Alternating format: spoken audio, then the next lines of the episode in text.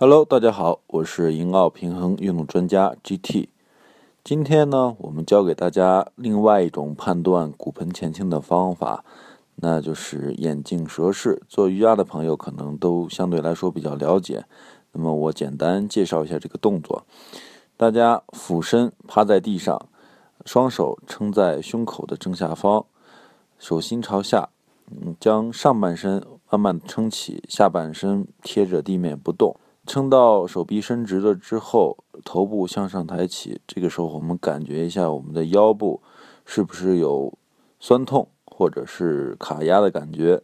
如果有，就代表我们骨盆是有前倾的问题的时候。呃，那么如果感觉越强烈，就说明我们骨盆前倾的幅度就会越大。